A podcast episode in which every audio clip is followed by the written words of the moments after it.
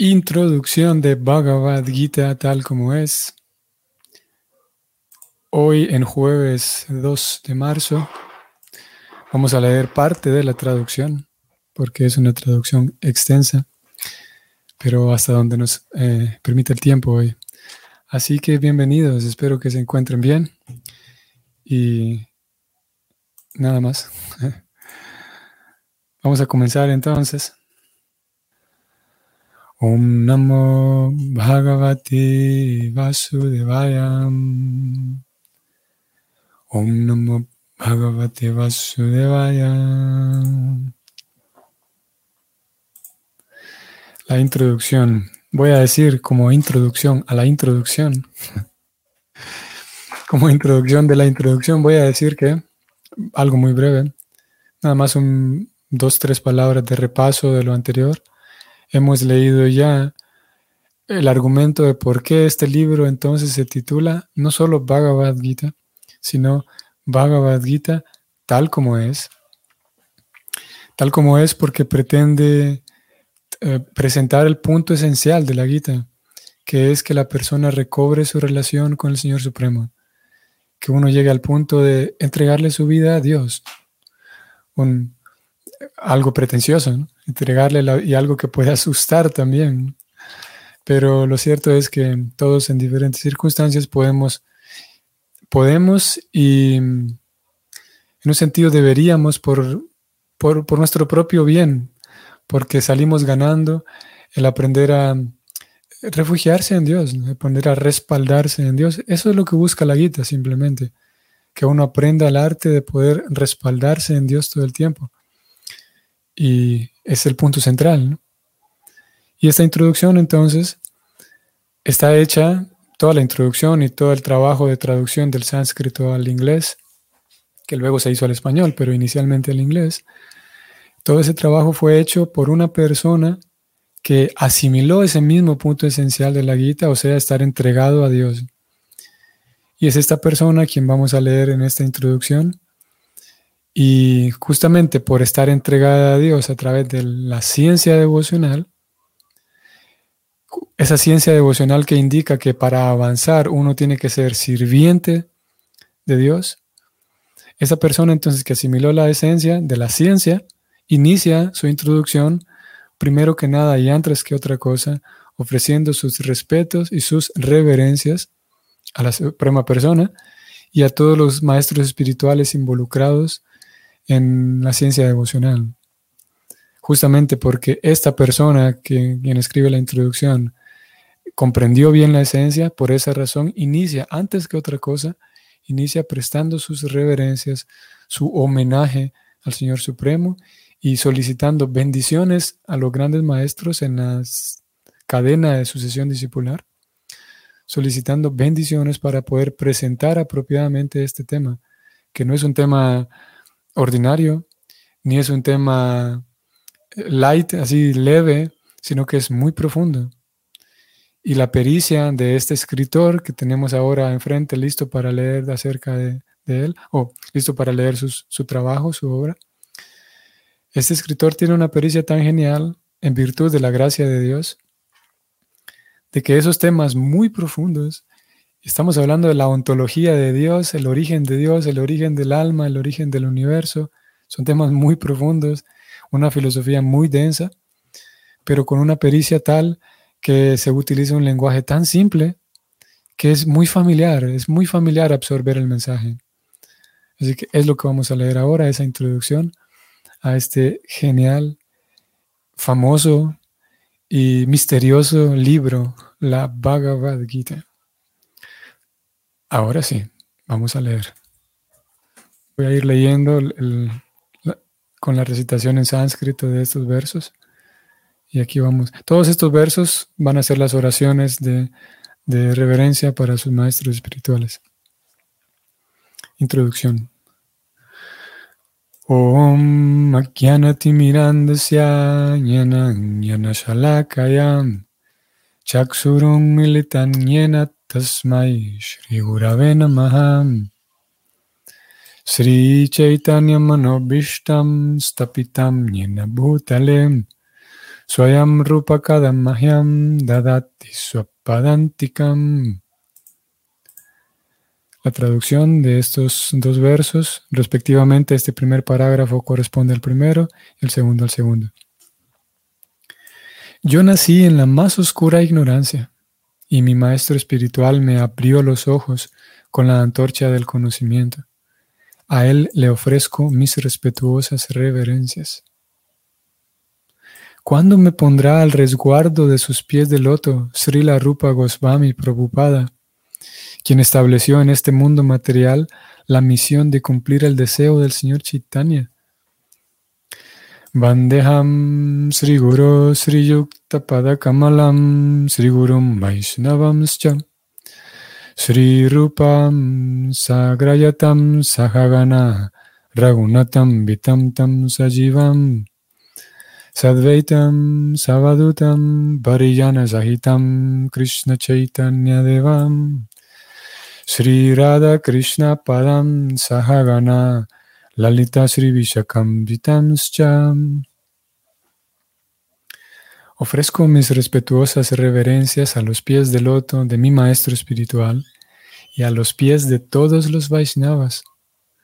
Ofrezco mis respetuosas reverencias a los pies del loto de Srila Rupa Goswami y su hermano mayor, Sanatan Goswami, así como también de, de Raghunath Das, Raghunath Bhatta, Gopala Bhatta y Srila Jiva Goswami. Le ofrezco mis respetuosas reverencias al Señor Krishna Chaitanya y al Señor Nityananda, así como también a Advaita, Advaita Acharya, Gadadhar o Gadadhara, Srivas y demás asociados. Les ofrezco mis respetuosas reverencias a Srimati Radharani y a Sri Krishna, así como a todos sus asociados, Sri Lalita y Vishaka.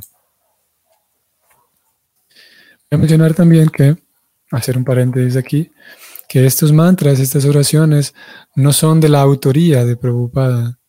No es que él está componiendo estas oraciones como algo, em, una inspiración propia, sino que estos son mantras que, han sido heredados, que él los, recita porque los aprendió en la misma cadena de sucesión discipular.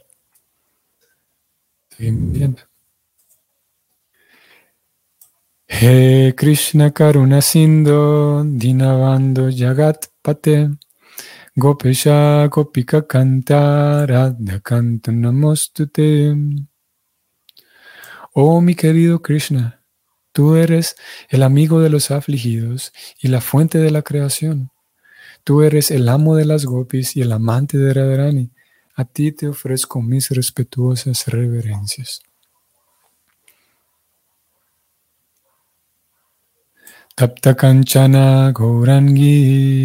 Radhe Vrindavanesvarim Vrishabhanu Sute Devi Pranamami Hari le ofrezco mis respetos a Radharani, cuya tez es como el oro fundido y quien es la reina de Vrindavana. Tú eres la hija del rey Vrishabhanu y eres muy querida por el Señor Krishna.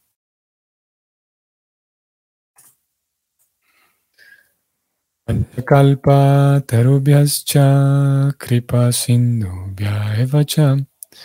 patitanam pavanebhyo les ofrezco mis respetuosas reverencias a todos los devotos Vaishnavas del Señor. Ellos pueden complacer los deseos de todos, tal como árboles de los deseos, y están llenos de compasión por las almas caídas. Sri Krishna Chaitanya Prabhu Nityananda, Sri Advaita Gadadhara, Srivasadi Gaura Bhakta Vrinda. Les ofrezco mis reverencias a Sri Krishna Chaitanya, Prabhu Nityananda, Sri Advaita, Gadadhara, Srivas y a todos los demás que forman parte de la línea devocional. Hare Krishna, Hare Krishna, Krishna Krishna, Hare Hare, Hare Rama, Hare Rama, Rama Rama Hare Hare. Ok, esos han sido los mantras de invocación. Y eh, comienza el comentario de Prabhupada. La Bhagavad Gita se conoce también con el nombre de Gita Upanishad.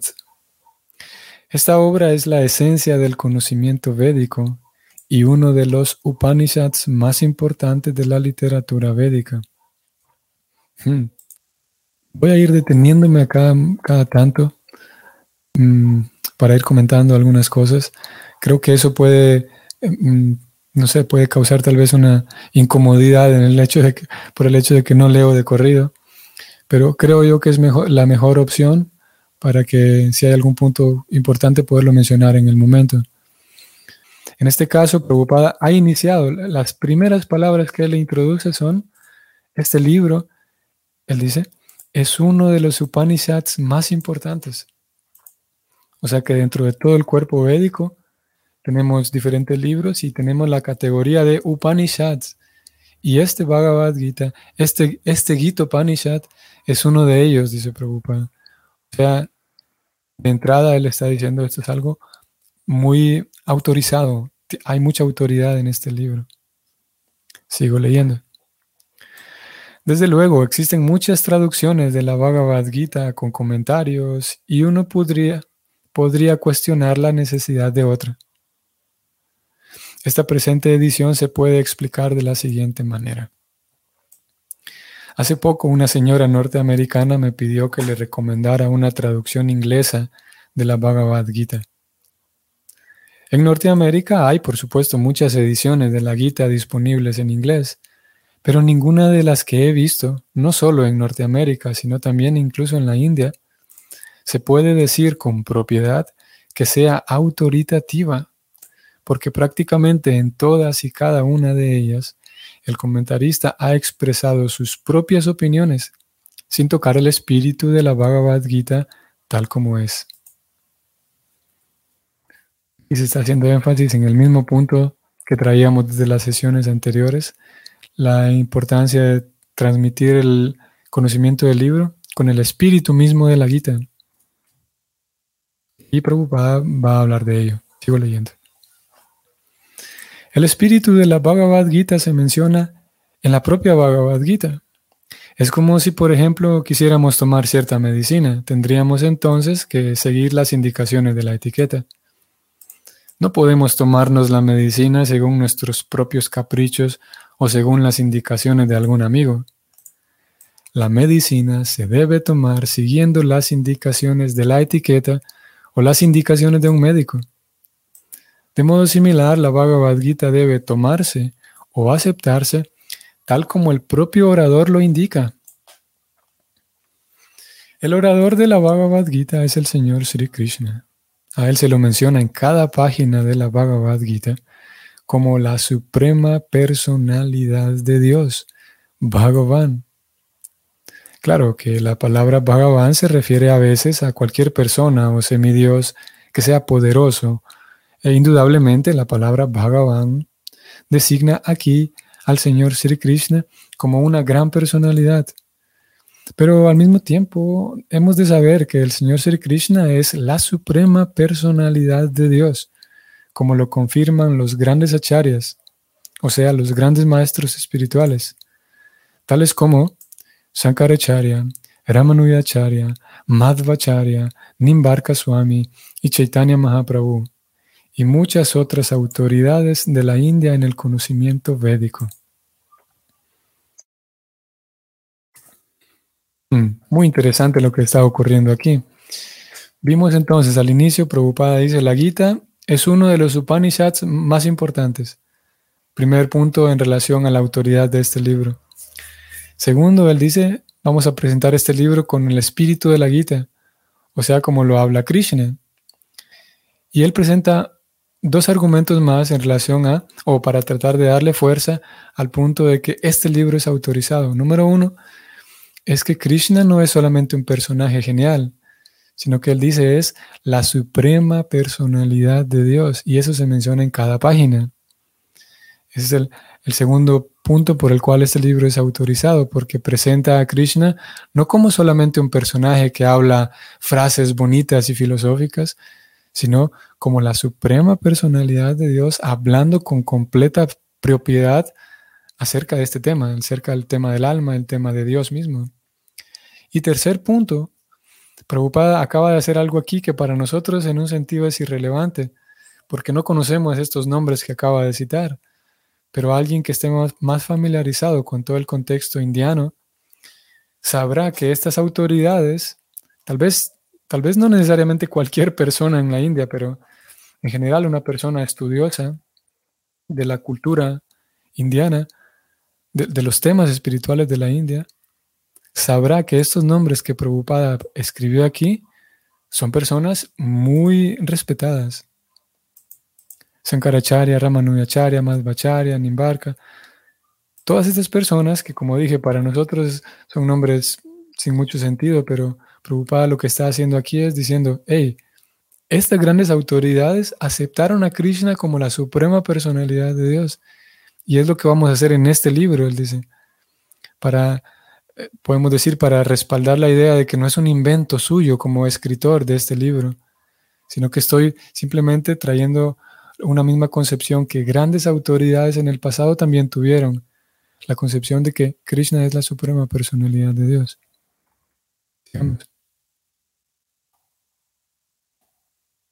En la Bhagavad Gita, el mismo Señor establece también que Él es la suprema personalidad de Dios. Y en la Brahma Samhita y en todos los Puranas se lo acepta como tal. Especialmente el Srimad Bhagavatam, conocido como el Bhagavat Purana. En el Bhagavatam se dice Krishna Stu Bhagavan Swayam. Por consiguiente, debemos tomar la Bhagavad Gita tal como lo indica la propia personalidad de Dios. Hmm. Un punto más, un clavo, un golpe más al clavo, y es que Prabhupada dice, aparte de eso, de que estas grandes autoridades toman a Krishna como la suprema personalidad de Dios, aparte él dice, en los Puranas también se indica a Krishna como eso, como la suprema personalidad de Dios. En toda esta este pequeño parágrafo, Prabhupada lo que ha hecho es decir, presentar su carta, decir, miren, esto es muy autorizado lo que vamos a hablar por estas razones. Aquí acaba de incluir al Bhagavatam como a los Puranas. Él dice todos los Puranas y la Brahma Samhita, textos em, con mucha autoridad dentro del cuerpo védico. ¿Y qué sucede con esos textos? Todos ellos concuerdan que Krishna es la suprema personalidad de Dios. No es que vamos a hablar de Krishna como la suprema personalidad de Dios porque, porque somos religiosos y queremos defender nuestra postura ya, sino es que es, ese hecho es aceptado en todas las grandes escrituras dentro del cuerpo védico. Sigamos leyendo.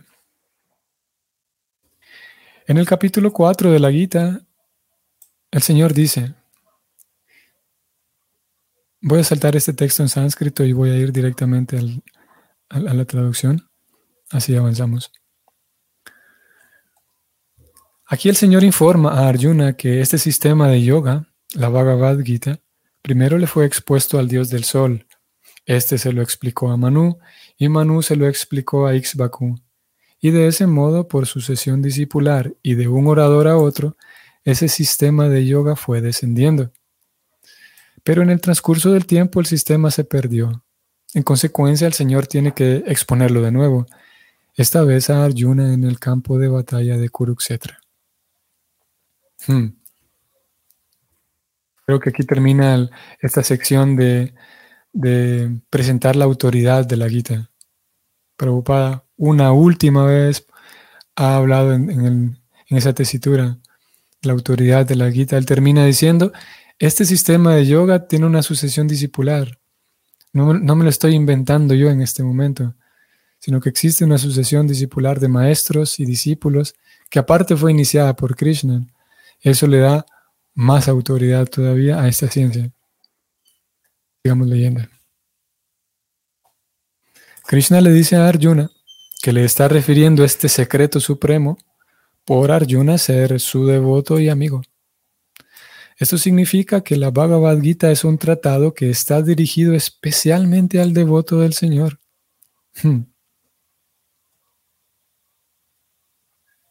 Hay tres clases de trascendentalistas. Ellos son el ñani, el yogi y el bhakta. O sea, el impersonalista, el meditador y el devoto. Aquí el Señor le dice a Arjuna claramente que lo está convirtiendo en el primer receptor de un nuevo parampara, una nueva sucesión discipular, porque la antigua sucesión se había roto. Era pues el deseo del Señor restablecer otro parampara, o perdón, establecer otro parampara, que siguiera la misma línea de pensamiento que descendía del Dios del Sol a otros, y era su deseo también que Arjuna distribuyera de nuevo sus enseñanzas. Él quería que Arjuna se volviera la autoridad en la manera de entender la Bhagavad Gita. Así pues, vemos que la Bhagavad Gita se le instruyó a Arjuna especialmente por ser él un devoto del Señor, un alumno directo de Krishna y un amigo íntimo de él. Por lo tanto, quien mejor entiende la Bhagavad Gita es la persona que tenga las cualidades similares a las de Arjuna. Es decir, dicha persona debe ser un devoto que tenga una relación directa con el Señor. En cuanto uno se vuelve un devoto del Señor, tiene también una relación directa con Él. Este es un tema muy complejo, pero en pocas palabras, se puede decir que un devoto tiene una relación con la Suprema Personalidad de Dios de una de las cinco diferentes maneras siguientes. Voy a tenerme aquí un momento. Y entonces, eh, aquí la, el requisito, que para entender la Gita, el misterio de la Gita, como él lo va a decir más adelante, el misterio revelado aquí se podrá entender únicamente si uno se acerca con un espíritu de devoción. A pesar de que yo podría decir, bueno, pero es que yo no tengo devoción, aquí estoy yo, pero no tengo gran devoción.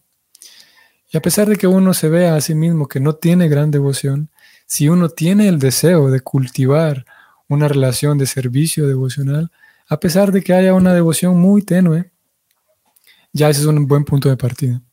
Y de hecho, el mismo acto de reconocer de que no tengo devoción es un acto de sinceridad que me, me da un buen punto de partida también. Eso es muy diferente a quienes estudian la Gita, como dijo aquí Prabhupada, como un simple trascendentalista impersonalista o como alguien, como un simple meditador, solamente por leer un libro que me va a ayudar a meditar mejor en la luz impersonal. O voy a leer esa Bhagavad Gita que me va a ayudar a, limpiarme de mi ego falso. No ese es el objetivo de un devoto. Un devoto, aunque seamos muy iniciales, muy neófitos, el devoto está esperando leer la Gita con el deseo de comprender mejor a Dios y comprender mejor mi relación con Dios. Seguimos leyendo. Preocupada dijo entonces que la relación con Dios todo el mundo la tiene. Todo el mundo tiene una relación con Dios si tiene un poco de devoción. Es un tema muy complejo, él mismo lo acaba de decir.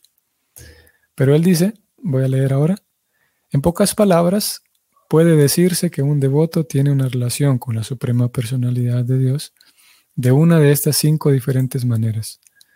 Número uno, se puede ser devoto en un estado pasivo. Dos, se puede ser devoto en un estado activo. Tres, se puede ser devoto como amigo. Cuatro, se puede ser devoto como padre o madre. Y cinco, se puede ser devoto como amante conyugal. Aquí para, para tristeza tal vez de algunos, preocupada no va a dar una explicación de estas cinco relaciones que tal vez ustedes y yo, que, si alguno de ustedes está más familiarizado con el contenido de la Gita y con, la filosofía de conciencia de Krishna, tendrá una idea de, de, qué es lo que preocupada está hablando aquí, esas cinco relaciones. Si alguien es nuevo completamente en el estudio de la Gita, estos, estos, estas cinco relaciones van a ser presentadas aquí como un simple dato, porque Prabhupada no va a profundizar en ellas. Y curiosamente tampoco va a profundizar en todo este tema, no va a profundizar a lo largo de la Gita. Es algo que va a aparecer más adelante en el estudio del Bhagavatam. Como, como él mismo dijo, es un tema complejo. Sin embargo, había que decirlo, había que mencionar esos cinco tipos de relacionamientos. Seguimos leyendo. Arjuna tenía con el Señor una relación de amigo. Desde luego hay un abismo entre la amistad, entre esta amistad y aquella que encontramos en el mundo material. La primera es una amistad trascendental que no todos pueden tener. Claro que todo el mundo tiene una relación específica con el Señor, y esa relación se evoca mediante el perfeccionamiento del servicio devocional. Hmm. Y notemos que es la primera vez que Prabhupada introduce aquí el término servicio devocional, diciendo que si uno perfecciona su servicio devocional, recobra su relación que ya tiene con Dios, solamente que la olvidó, que es la esencia del libro. Pero aquí aparece como primera vez ese concepto. Sigo leyendo. Pero nosotros, en la condición actual de nuestra vida, no solo hemos olvidado al Señor Supremo, sino que también hemos olvidado la relación eterna que tenemos con Él. Cada uno de los muchos y muchos billones y trillones de seres vivientes que existen tienen eternamente una relación específica con el Señor. Esto se denomina suarupa. Mediante el proceso del servicio devocional uno puede revivir ese suarupa y esa etapa se denomina Swarupa Siddhi, o sea, la perfección de la posición constitucional de uno. De modo que Arjuna era un devoto y estaba en contacto con el Señor Supremo a través de la amistad. Debe notarse la manera en que Arjuna aceptó esta Bhagavad Gita. Ello se indica en el capítulo 10, textos 12 al 14. Arjuna dijo, Tú eres la suprema personalidad de Dios, la morada suprema, lo más puro que existe, la verdad absoluta. Tú eres la persona original, trascendental y eterna, el innaciente, el más grande de todos. Todos los grandes sabios, tales como Narada, Asita, Devala y Vyasa, confirman esta verdad acerca de ti. Y ahora tú mismo me lo estás expresando. Oh Krishna, yo acepto totalmente como cierto todo lo que me has dicho. Ni los semidioses ni los demonios, oh Señor, pueden entender tu personalidad de Dios, de tu personalidad. Son las palabras de Krishna en el capítulo 10. perdón, palabras de Arjuna a Krishna en el capítulo 10. Después de oír a la Suprema Personalidad de Dios exponer la Bhagavad Gita, Arjuna aceptó a Krishna como Param Brahma, o sea, el Brahman supremo. Todo ser viviente es Brahman, pero el ser viviente supremo o la persona, la suprema personalidad de Dios es el Brahman supremo. Param Dhamma significa que Él es el reposo o morada de todo. Pavitram significa que Él es puro, que no lo toca la contaminación material. Purusham significa que Él es el disfrutador supremo. Saspatam, original. Divyam, trascendental. Adidevam, la suprema personalidad de Dios. Ayam, el ignaciente. Vibhum, el más grande de todos.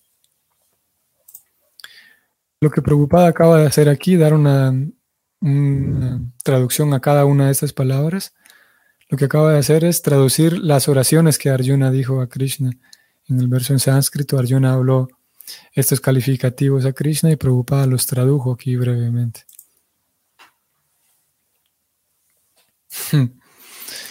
Ya que estamos en la introducción y Prabhupada está introduciendo el tema, indudablemente si cortamos aquí, nos vamos a quedar con muy a mitad de camino, muy a medio camino de la introducción de la introducción. Preocupada va a continuar hablando del relacionamiento entre Krishna y Arjuna, un relacionamiento que es trascendental, como acabamos de leer, y que nosotros vamos a tener que esperarnos hasta la siguiente sesión para seguir hablando del tema, seguir leyendo acerca de esto, porque por ahora vamos a atendernos aquí. Que tengan bonita noche y nos vemos el martes. Hare Krishna.